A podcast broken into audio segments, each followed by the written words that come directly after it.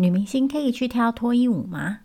女性裸露的舞蹈表演是一种对父权凝视的服从，对女体的物化吗？还是这是一种女性自主性的展现呢？你好，欢迎收听 Vita 的性别笔记本。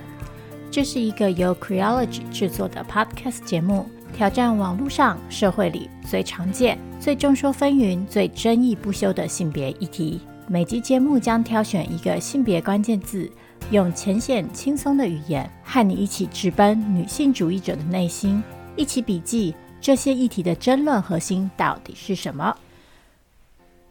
Hello，各位听众朋友，大家好，欢迎你收听今天的 V 太的性别笔记本，我是 V 太。哎呀，没想到居然已经十月了，觉得今年好像也没做几集的笔记本，然后时间就唰唰唰的就过了。因为如果没有意外的话，这一集应该也就是今年最后一集的笔记本了。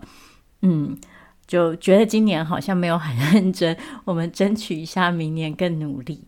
好，嗯，今天的关键字没有这么的正统，没有这么的严谨。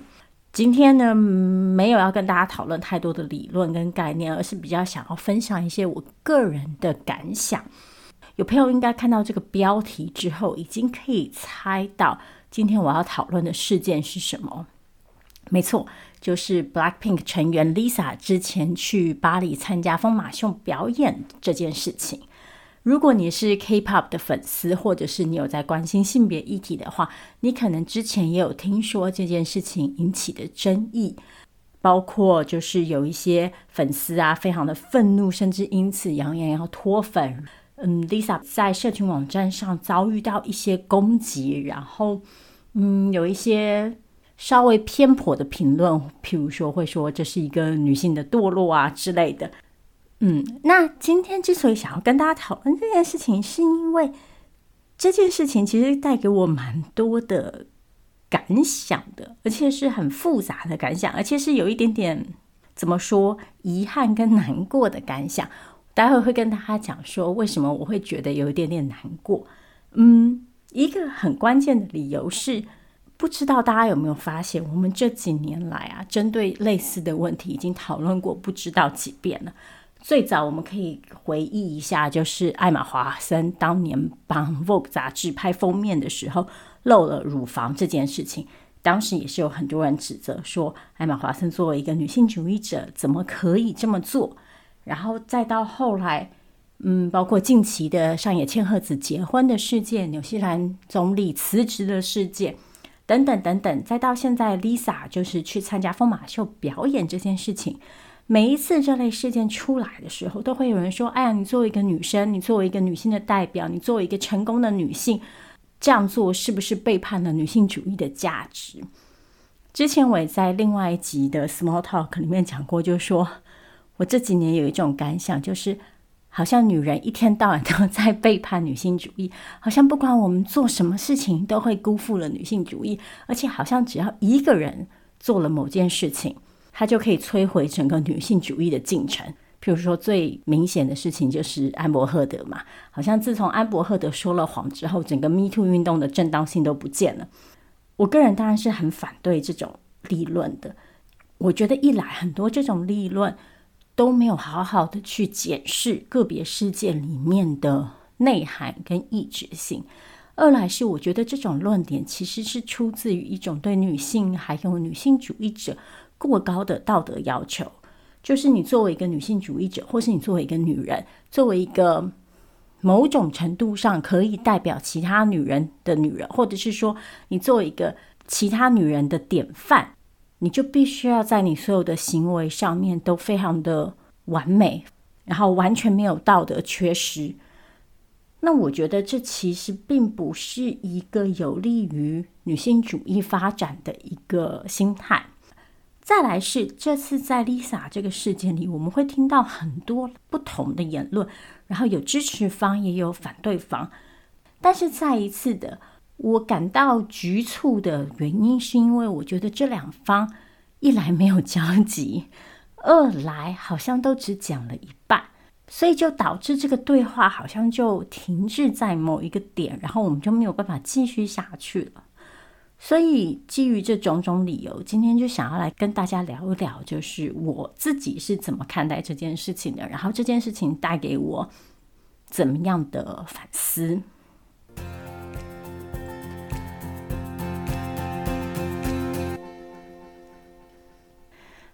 那我们从头说起，这件事情的起因当然就是 BLACKPINK 的成员 Lisa。某一天公布说，她在九月底的时候即将前往巴黎，在疯马秀俱乐部表演。疯马秀俱乐部是什么呢？它是巴黎的一间歌舞表演俱乐部，就是所谓的 Cabaret。那它成立于一九五一年。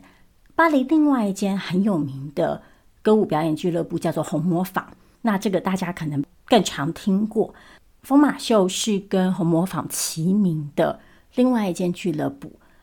在疯马秀的表演呢，主要是以女舞者为主。那他们对女舞者有还蛮严格的，就蛮蛮仔细的，呃，一些要求，包括身高，包括体型，包括你要有怎么样的舞蹈训练。然后它的其中的一个特色就是，女舞者在表演的时候，基本上衣着是相对嗯暴露，甚至可能是半裸或全裸上阵的。那这就是这次引发争议的最关键的一个点。我们用白话一点的方式来理解，就是一个女偶像到底可不可以去跳脱衣舞？尤其是在这里，很多人会指出说，他们反对的原因不只是脱衣舞，而是 Lisa 她作为一个女团的成员，这个女团过去的设定一直是走一种，尤其是 Lisa 本人的人设。一直是走一种就是独立自主、自信，然后主打所谓的 girl crush 的这种路线。所以，嗯，有些人就会认为说，你作为一个这样强调就是女性个体力量的女偶像，却选择去一个，嗯，观赏者、消费者绝大多数可能是男性，然后最早最初是为了服务男性。而生产而制造出来的这样的一个表演场所，然后你去这样子的一个场所表演，然后甚至是裸体的表演，这是不是再次服从了一种父权对女体的剥削，然后满足了父权对女体的凝视，因此是一种嗯女性主义上的倒退，这样讲好了。当然，事后 Lisa 本人其实并没有解释太多，就是她为什么同意去参加这个表演啊，或者是她对这个表演有什么样的期待。其实她本人并没有说太多。那外界当然有很多猜测啊，包括可能是金主爸爸要求啊，那有人可能猜测是跟她的男朋友有关啊，就传闻中的男朋友有关啊，等等等等。好，但不管怎么样，总之 Lisa 就去了。然后这个表演在九月底已经完成了。后来也有一些报道，就是讲说 Lisa 在表演的时候其实并没有真的全裸啊，等等等等等等。这件事情在粉丝和非粉丝当中都引起了不少的讨论。那有些粉丝甚至是很愤怒的，觉得 Lisa 背叛了她过去一直以来传递给粉丝的形象，还有所谓的一种正面的能量。甚至网络上可以看到很多因此衍生的种族歧视的言论，也会看到一些评论是打造出了一种好女人跟坏女人的对比，就是说，哎呀，有些人是从嗯脱衣舞娘变成偶像，但是 Lisa 却选择从偶像变成脱衣舞娘之类的，这样子的对比，就是仿佛就是你成为女偶像是一个。成功的象征。那脱衣舞娘是一个不入流的职业，所以你如果从一边走到另外一边，那就是一种堕落。就像我刚刚一开始说的，我个人当然是不同意这样子的言论的。但是这也不代表说所有对于 Lisa 这次去参加这个疯马秀表演的这个批评都是不正当的。我认为其中有一些论点跟想法，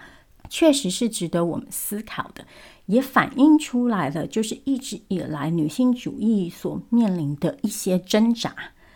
与此同时，很多支持 Lisa 的人，他所提出来的主张，当然就是女性有对自己身体的自主权嘛。那有些人会告诉你说，女性主义的核心就是女性选择的自由。那 Lisa 作为一个女性，她当然可以选择她要怎么样使用她的身体，参加什么样子的表演，去干涉 Lisa 的抉择，反而是一种对女性自主权的侵犯。关于这个论点，我也不是百分之一百的赞同。就是其实之前听过，嗯，我们讨论类似问题的朋友应该也知道，我一直不是很赞同所谓的选择论，因为我觉得选择论一来再次的把很多道德责任回归到女人个人身上，二来是选择论打造出来的是一个真空的空间，很多选择论论者在。强调选择论的时候，在强调这个选择的自由的时候，其实都没有很好的去考虑到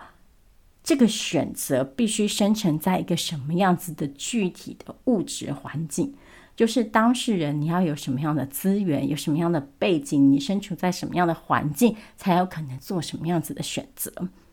我最常讲的例子就是高跟鞋这件事情，就是有一段时间。大家会告诉你说：“哎，对啊，穿高跟鞋不代表你就是背叛了女性主义，敷衍了父权的凝视，父权对美的规范。你可以为了自己的喜悦跟满足去穿高跟鞋。某种程度上，我完全同意这件事情。但是，穿不穿高跟鞋这件事情，很多时候除了个人意愿以外，还有很多其他的因素会影响你。如果你是一个……一天要在工厂里站十二个小时的女工，你不管自己多喜欢高跟鞋，你都不会去穿高跟鞋。所以我觉得选择论在基础上来说是没有错的，但是选择论如果最后只变成一个啊，反正这就是你个人的自由，你不管做什么选择都对，那嗯，我们很多讨论就会变得很没有意义啊。因为如果说女性主义到最后就是 OK，你想干嘛就干嘛。那我们到底追求的是一个怎么样的集体的平等跟集体的图像呢？我们到底反对的是父权对于女性作为一个集体造成的什么样子的压迫呢？我觉得这个是女性主义的核心关怀之一，所以这也是选择论没有办法带我们到的地方。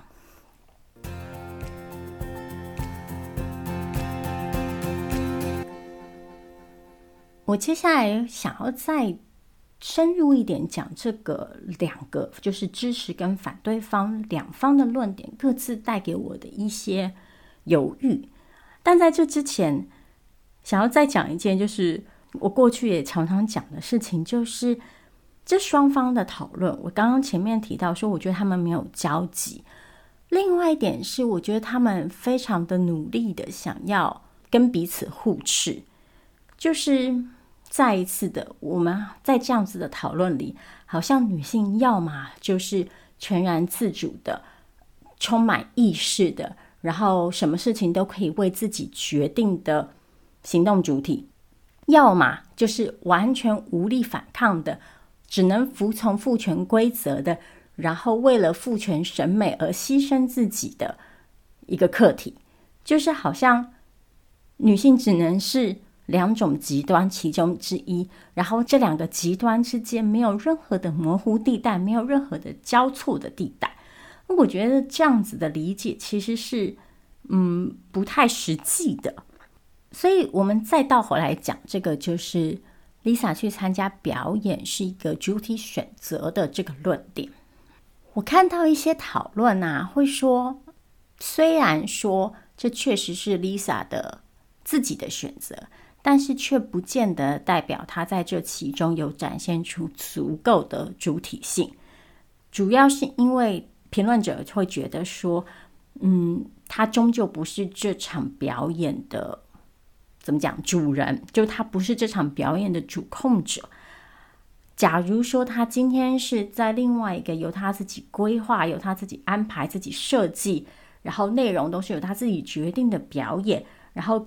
他可以更有意识地透过这个表演去主张某些意识形态，去主张某些女性的身体的力量跟自主权的话，那这样子更可以证明 Lisa 个人的主体性，也更可以为女性赋权。我某种程度上理解这个论点的嗯出发点，但是这个论点让我觉得很违和的地方在于，我觉得我们对于主体性，还有对于个人怎么样表达自己的主体这件事情的想象，还是非常非常狭隘的。我的意思是说，我举一个比较夸张的例子，有些人会觉得说，哎，因为今天你就是去一个歌舞俱乐部的表演，然后你就是去跳舞给男人看，所以势必代表你在这其中并没有任何的主体展现。那我就有一个很好奇的问题，就是说，那假如今天 Lisa 把她在疯马秀所有获得的收入，都捐赠出来，然后去泰国成立一个学校，专门供偏远地区的女孩读书，然后去鼓励这些女性发展自己的学业事业，然后去为他们创造更好的就学跟就业的机会。如果是这样子的话，那她参加疯马秀这件事情可以证明她的主体性了吗？就是这个。例子听起来很夸张，但我的意思就是说，其实很多时候我们确实很难去捕捉他人的动机嘛，我们也很难去，嗯，把个人的行为跟特定的原因做出绝对性的连结，因为毕竟每个人都是不一样的，我们也很难完全得知别人的内心里到底经历过什么样的历程。但是，好像仿佛我们在遇到女性的时候，就会有一定的想象，是说：OK，你如果做这件事情，你势必背后一定要有这样子的动机，这样子的动机应该要导致你某种结果，然后就变成每一个女人都变成一个非常非常扁平的个体，然后女性之间的异质性跟个体之间可能有的一些独特的展现，就都被抹杀掉了。我其实也不知道 Lisa 为什么决定去参加疯马秀表演，可能她就是很想跳舞，可能她以前就听过疯马秀，觉得这是一个很有趣的经验，可能她就是为了钱。不管什么原因，一来这确实是她个人的选择，二来即使她做了这样子的选择，然后我也同意，我们可以根据她的选择去做出一些我们自己的道德判断，甚至是对她这样子的行为的一些批评。但是我也觉得，嗯，在此同时，我们也是要看到他作为一个个体，他的行动背后可能有一些我们看不见的东西，然后他可能在这个历程当中用了其他我们之前没有想到的方式去实践他个人的一些意愿、一些理念跟一些嗯期待，所以。这就带我来到下一个，在这次的讨论当中，让我感到有一点点遗憾的事情是，其实我们从头到尾都没有机会听到 Lisa 本人怎么说。那当然，就是在这个情境下，我们也可以想象，她大概率不太可能有机会说什么。但我的意思就是，大家可以看到啊，很长一段时间以来。这些关于女性的自主权、女性的身体、女性的自由的讨论，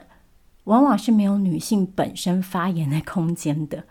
都是外部的人很认真的在讨论说，你这样做就一定是有主体性，或是你这样做就一定是父权的同路人。然后当事人本人的声音，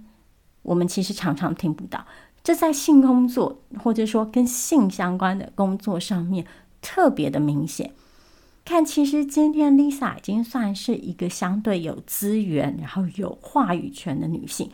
可是，在这件事情上面，我们还是听不到她本人到底怎么看待这件事情。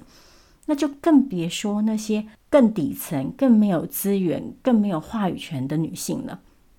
像我们的社会，其实长期以来对于性工作的讨论，都排除了性工作者本身的经历跟意见，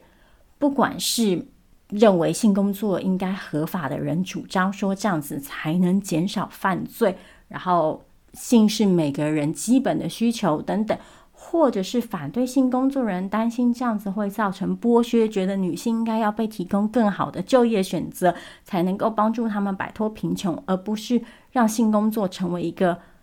不是选择的选择。在这些讨论里，都是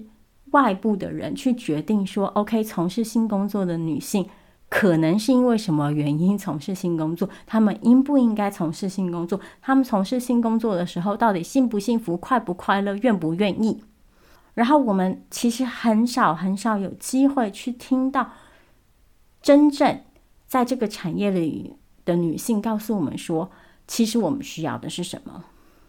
这点其实，在过去大概十年来有改变，包括像在荷兰有性工作者成立的工会，然后希望透过他们自己产业内的代表去表达更多他们本身的意愿、跟期待、跟需求。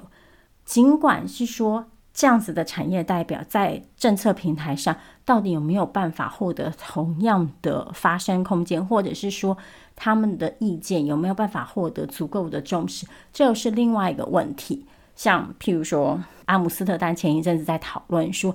要不要把红灯区从市中心搬出去，搬到郊区，很多性工作者是反对的，但是他们的意见能不能受到重视，就往往是嗯负面的答案。好，扯远了，但我想讲的事情就是这件事情让我又再次的反省了一下，就是。我们在针对女性主体性的讨论之中，是不是常常没有给当事女性更多的主体？嗯，所以这是让我有点遗憾的一点。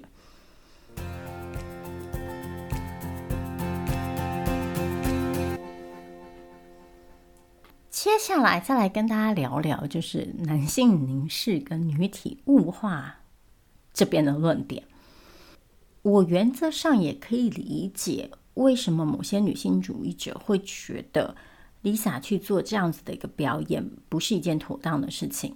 但是我的理解并不是因为我同意说只要女人在男人面前宽衣解带，这就势必是一种女体物化。我并不同意这么简略，甚至我可以说是粗暴的一个结论。我同意的原因，或者说我理解的原因，是因为我觉得我们必须回去去考量这样一种表演它的历史发展，然后还有整个产业的权力结构。也就是说，长期以来，这是不是确实是一个由男性主导、男性消费，然后由女性负责劳动的一个产业？然后，是不是长期以来女性在这个产业里确实缺少了主导权跟话语权？然后还有这样子的产业，这样子的表演产生的初衷，是不是就是为了满足男性的性欲和男性对女性的想象？包括他们可以透过这样子的表演去，呃，满足某种想要占有或者说控制女性的欲望。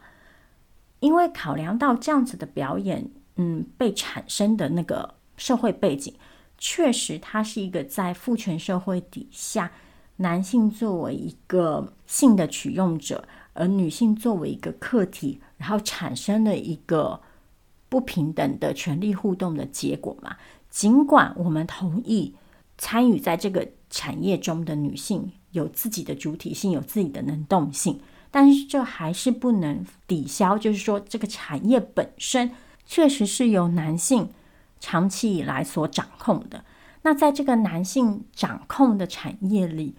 女性所扮演的角色是什么？然后，女性在劳动的过程当中，是不是有可能同时受到了性别规范，还有资本主义的一种剥削？比方说，像这样子的表演，对女性的身材有非常严格的要求，就是你的身高要多少，体重要多少。这其实就是来自于一种对女体的美的定义，或者说规训嘛。当然，有人可能说没有，这就是一个工作条件，就跟所有其他的工作都会有基本的 qualification 一样。但是，我们还是可以去问说，这个 qualification 来自于哪里？然后它的目的是什么？就是体重稍微重一点的，或者是身高稍微矮一点的女人，她跳舞就一定不美了吗？或者说她就不会跳舞了吗？很显然不是这样子嘛。所以。很显然，这个规范是有一些目的的。那这个目的是什么？我觉得是可以去问的。那这个目的的产生，或者说这个规范的产生，是不是又来自于某些父权社会里对女性的性别想象？我觉得这是一连串的问题。然后这些确实是我们可以去探问的。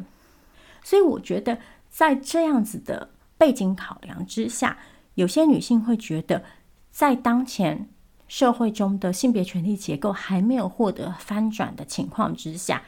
继续去从事这个产业，继续去呃维持这个表演的现况，就是继续去巩固了这个产业里的某些父权的力量的实践。就这点而言，我可以理解，也同意，就是某些女性主义者的担忧，但是。我觉得这里很值得问的下一个问题就会是：当我们现在确实看到我们的社会里的性别权利有一些松动的时候，我们是不是还需要、还可以用过去那样子的历史背景来理解今天的疯马秀？简单的说，就是事实上，女性的消费力和整体社会权利确实有一点提升了。比方说，大家这几年都听过一个词，叫做“女性向 A 片”。这就是因为过去女性的情欲不被受到认可，然后性别权利非常的倾斜，所以过去的所谓的色情片 A 片都是为了服务男性的情欲，然后里面的内容也通常都是无关乎女性本身的欲望的满足，而是为了满足男性对于性的一些期待跟想象。随着女性的情欲受到认可，随着女性也开始表达自己的情欲自主性，也开始有女性主张说：“诶，我们也需要 A 片啊！”但是过去这些 A 片没有办法满足我们的需求，所以发展出来了所谓的女性向 A 片。那同样的，我们今天也会看到像疯马秀这样子的表演，它的消费者已经不再是只有男性而已。像这次 Lisa 的表演，其实也就有很多女粉丝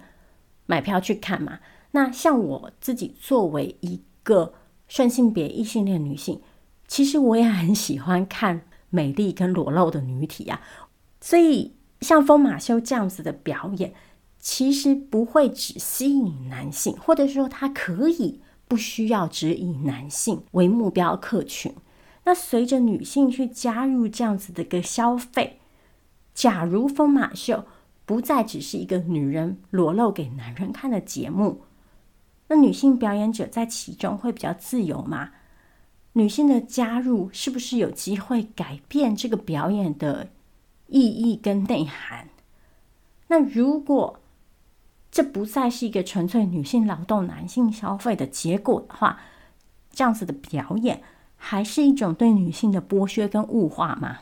老实说，我自己没有答案，因为我也不是很同意完全以消费力去决定，就是。这个社会里的女性权利是不是已经获得足够的提升了？因为很多人会主张说，哎，现在女性有了足够的就业机会，然后有了足够的消费力，所以其实女性已经跟男性平起平坐。我个人是不太同意这个观点的，因为我们放眼望去，其实很多基本的权利分配还是是不平等的，然后很多固着的性别规范。还是在限制着女性，然后，嗯，这种消费力的说法，其实就是用资本主义里的个人力量决生死嘛。再一次的，其实就消弭了一个集体性的改革跟革命的一个可能性。好，扯远了，但我要讲的事情就是说，嗯，尽管我个人不认为消费力是绝对的指标，但是确实我们也是可以思考说。当这件事情的性别分布已经没有这么固定的时候，这其中的性别权利是不是也在松动？那这个松动有可能代表什么意义？所以，这是我觉得在今天我们很难直接的去下结论说，对一个女性去参加疯马秀的表演，一个女性去裸露的跳了舞蹈，而其中的观众有男性，这就是一种对女体的剥削。我觉得在今天的社会里做这样子的结论是有一点点太过于仓促了。但是同样的，这也不代表剥削就都不存在了。嗯，比方说，熟悉我的朋友可能也知道，我并不反对性工作，我也认为女性性工作者有其能动性。但是这不代表性产业里就没有剥削了。然后就像我刚刚说的，如果说当今的性产业里，消费者跟皮条客或者是所谓的管理者，这可能包括了就是呃，譬如说妓院的拥有者啊，或者是网站平台的拥有者啊，等等等等。如果说这些人还是以男性为主，这个产业里是不是还是有着某一种权力不平等？又或者是我们其实都知道，尽管有男性性工作者的存在，但其实至今性工作者还是大部分以女性为主嘛。那这样子的生成并不是一个巧合啊，这就还是跟我们社会上就是女性的就业机会，然后女性贫穷，跟嗯男性对于一种性的资格感等等等等交织下来的结果。所以这导致了，因为这些仍旧存在的性别不平等跟性别规范，这个产业里仍旧是有因为性别因素而产生的压迫，这也是没有办法被回避的事情。反反复复这样讲了很多的意思，就是我觉得，嗯，Lisa 去参加疯马秀这件事情啊，看起来是一件很小的事情，有些人可能也会这样子跟你说。他会说：“不过就是一个女偶像去跳了一场舞，有什么大不了的？”确实，其实就像我前面讲的，我并不认为一个单一女性需要为女性主义负这么大的责任。但我觉得这件事情也确实是很值得我们去讨论。然后我们所获得的结论很难只是，要么就是“哎，这是一个主体性的表现”。他有权利对他身体做任何的事情，或者要么就是他是父权同路人，因为他物化了女体，然后他去符合了父权的凝视。我觉得这两种说法都有他们的道理，他们的生成也都有原因，但是他们也都必须要被放在更庞大的一个社会脉络里面去看待。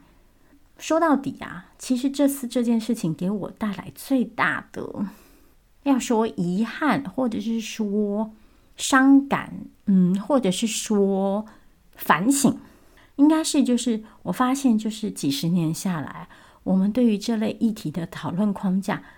完全都没有变。从以前讨论性工作，到现在讨论女明星可不可以去跳带有裸露性质的舞蹈。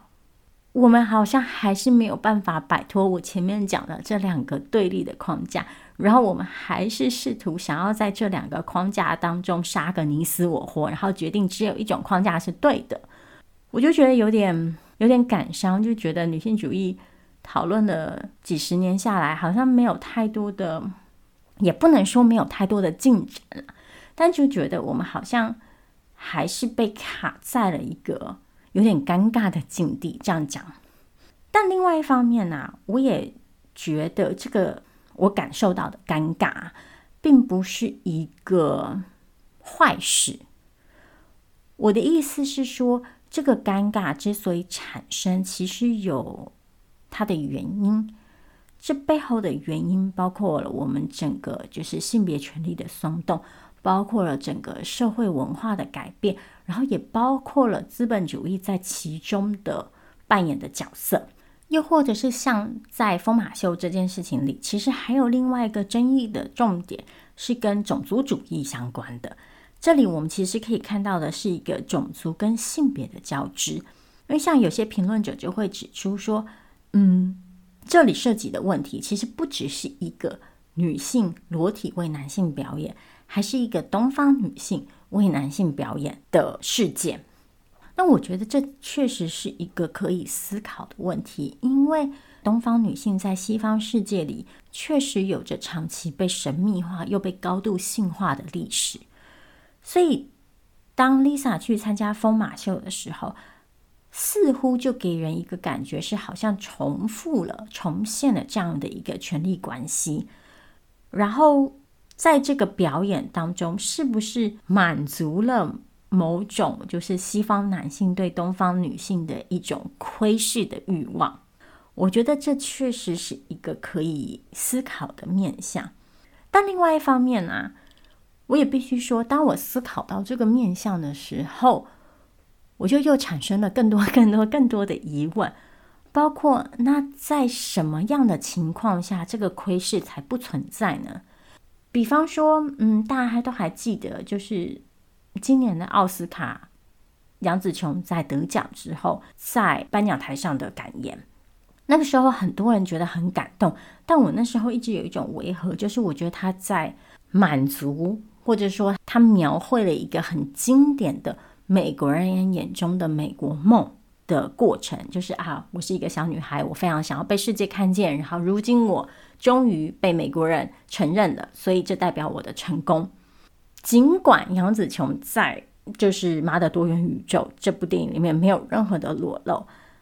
但是她这样子的一个故事，这样子一个表演，是不是其实某种程度上也是在符合一种西方对于东方的想象？就对这件事情，我没有任何的定论，但这确实是让我联想到的一个问题，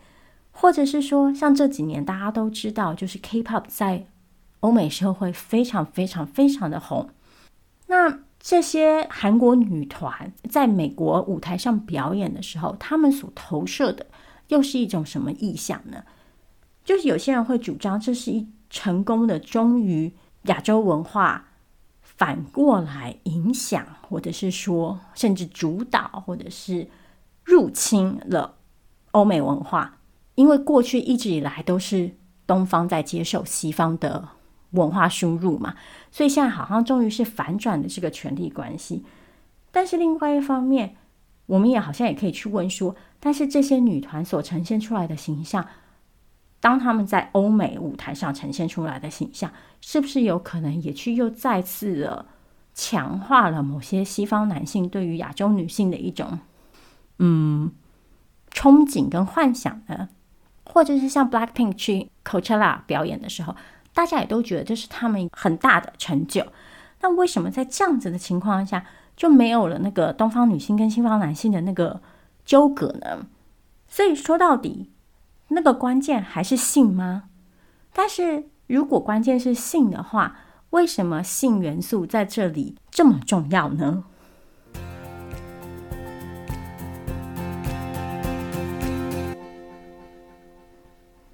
最后，我想要再提一个，嗯，可能听起来比较远，但是我个人觉得很重要的思考路径是关于劳动的。然后，关于资本在这件事情里扮演的角色，这又分别可以从两个方向来说。第一个是，其实 Lisa 参加疯马秀这件事情，让我想到的问题是，她作为一个相对知名、有资源的女性，我们大概可以去想象说，她参与这场表演可以获得良好的报酬。然后享有一定的工作条件，然后她可能对自己的工作内容有更多的主导权，所以可能可以避免在这样子的一个情境里可能产生的剥削。但如果是换成其他的没有这么多资源的女性呢？就像前面针对性工作的讨论一样，就是。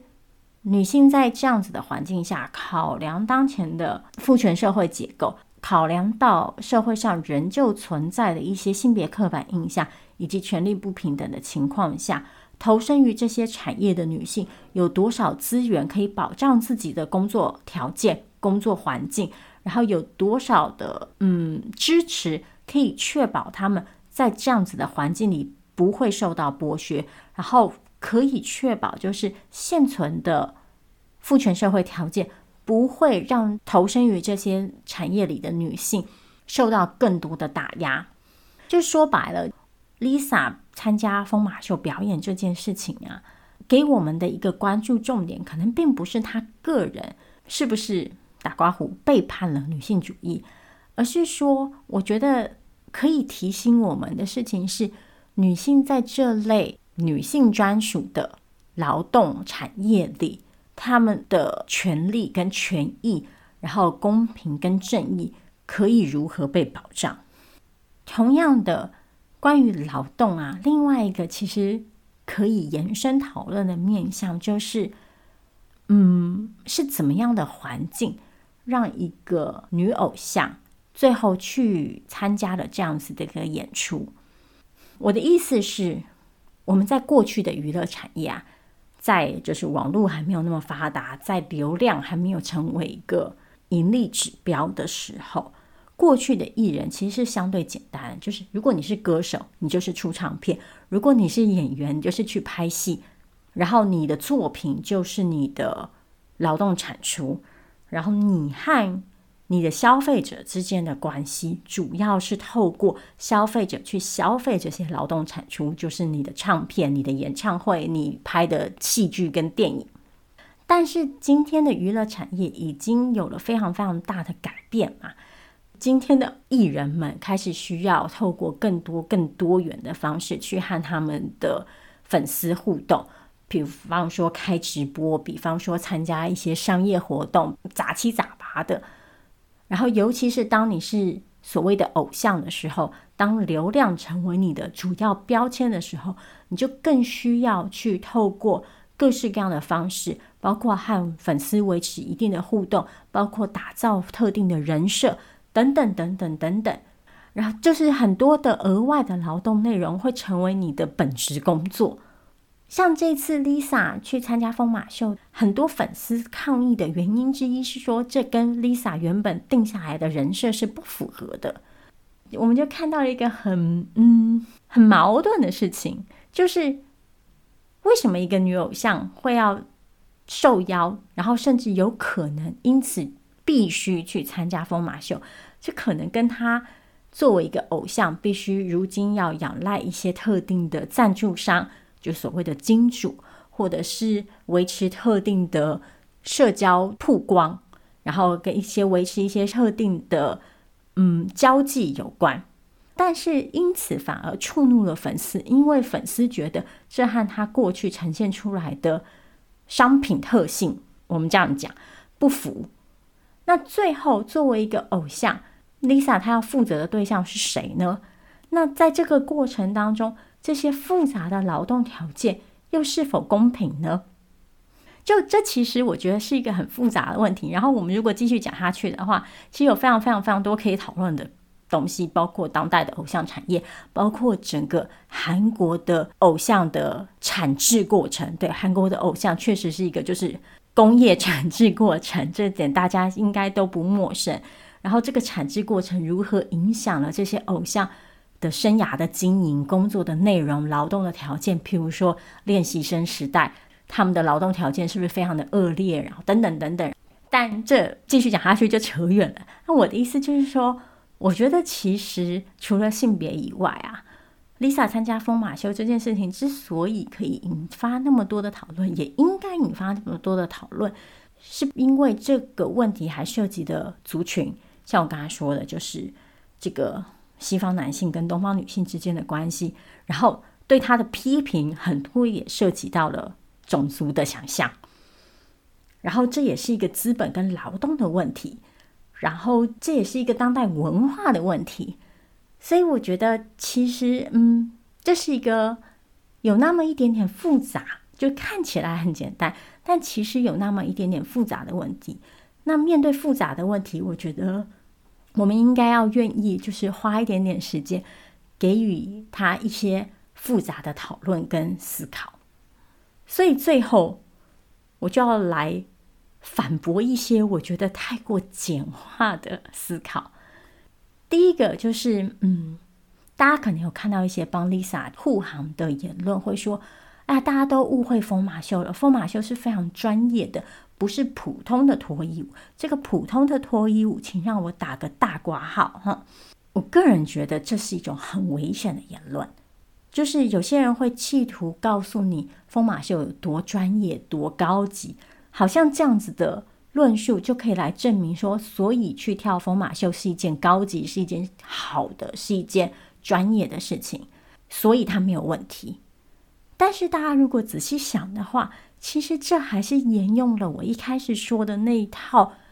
等级原则啊，就是把女性分成好女人跟坏女人，把女性从事的职业分成好的职业跟坏的职业。所以像疯马秀这种，因为她靠着她的资本，靠着她的华丽的装饰，靠着她的高级度，然后就成为一种好的女性的职业。那相反的，其他从事性工作或者是其他类似表演，譬如说脱衣舞娘，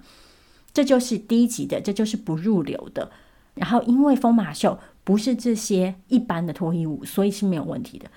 就是这说到底，其实就是还是同样的一种规范女性的制度，同样的性别刻板印象，然后用贬低某一种女人来去证明另一种女人的无罪。那我觉得这是完全无助于父权女性的。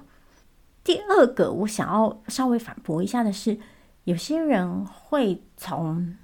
女性主义的角度出发，然后说批评 Lisa 的都是假女性主义者。嗯，我刚刚一路这样讲下来，大家也应该听得出来，就是我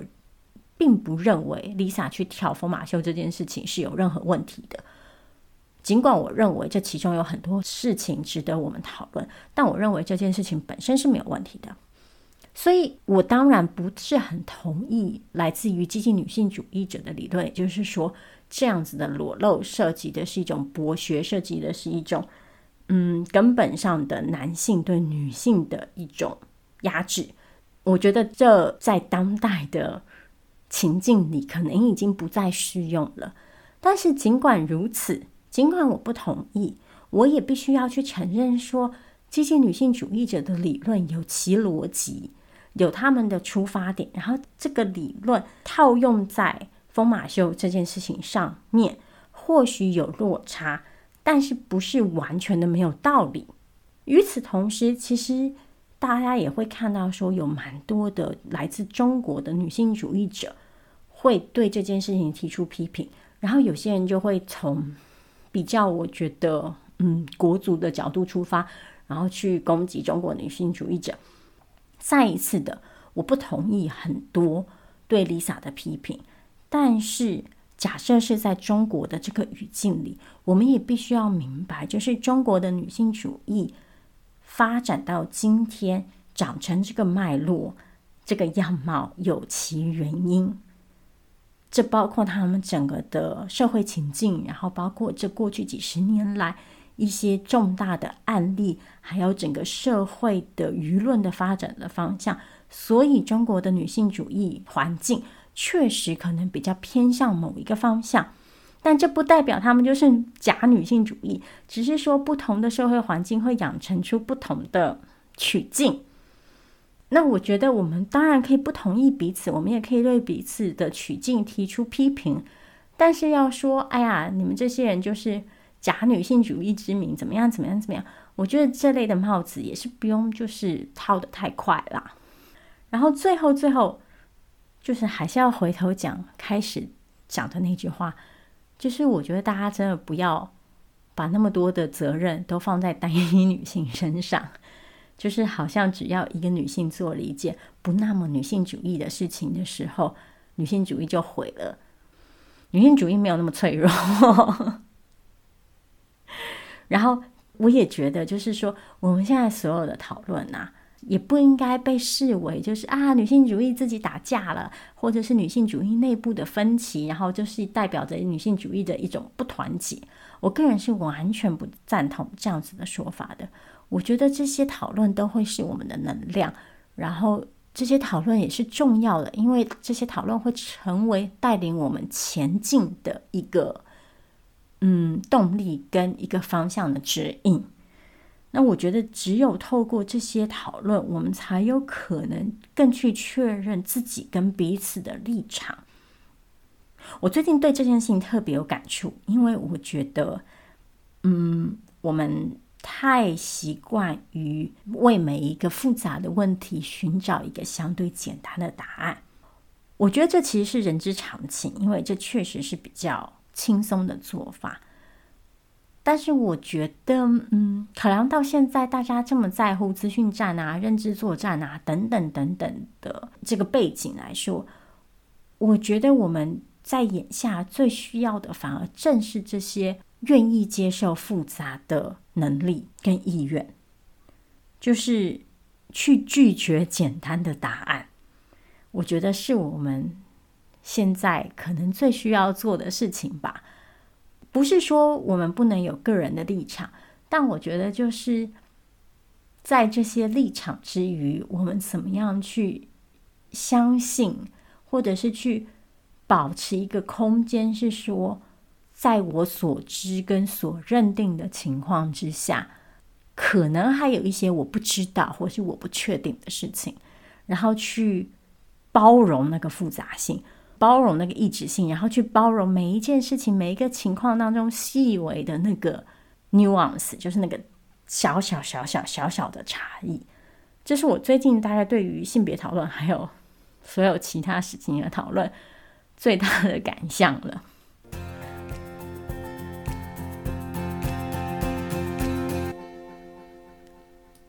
好，今天不知不觉，我还以为今天的节目会比较短。结果没想到，也就跟大家聊了这么久的时间，所以就让我先打住在这里。尽管我其实还有很多杂七杂八的心情，原本想要跟大家分享的，那就看下次有没有机会。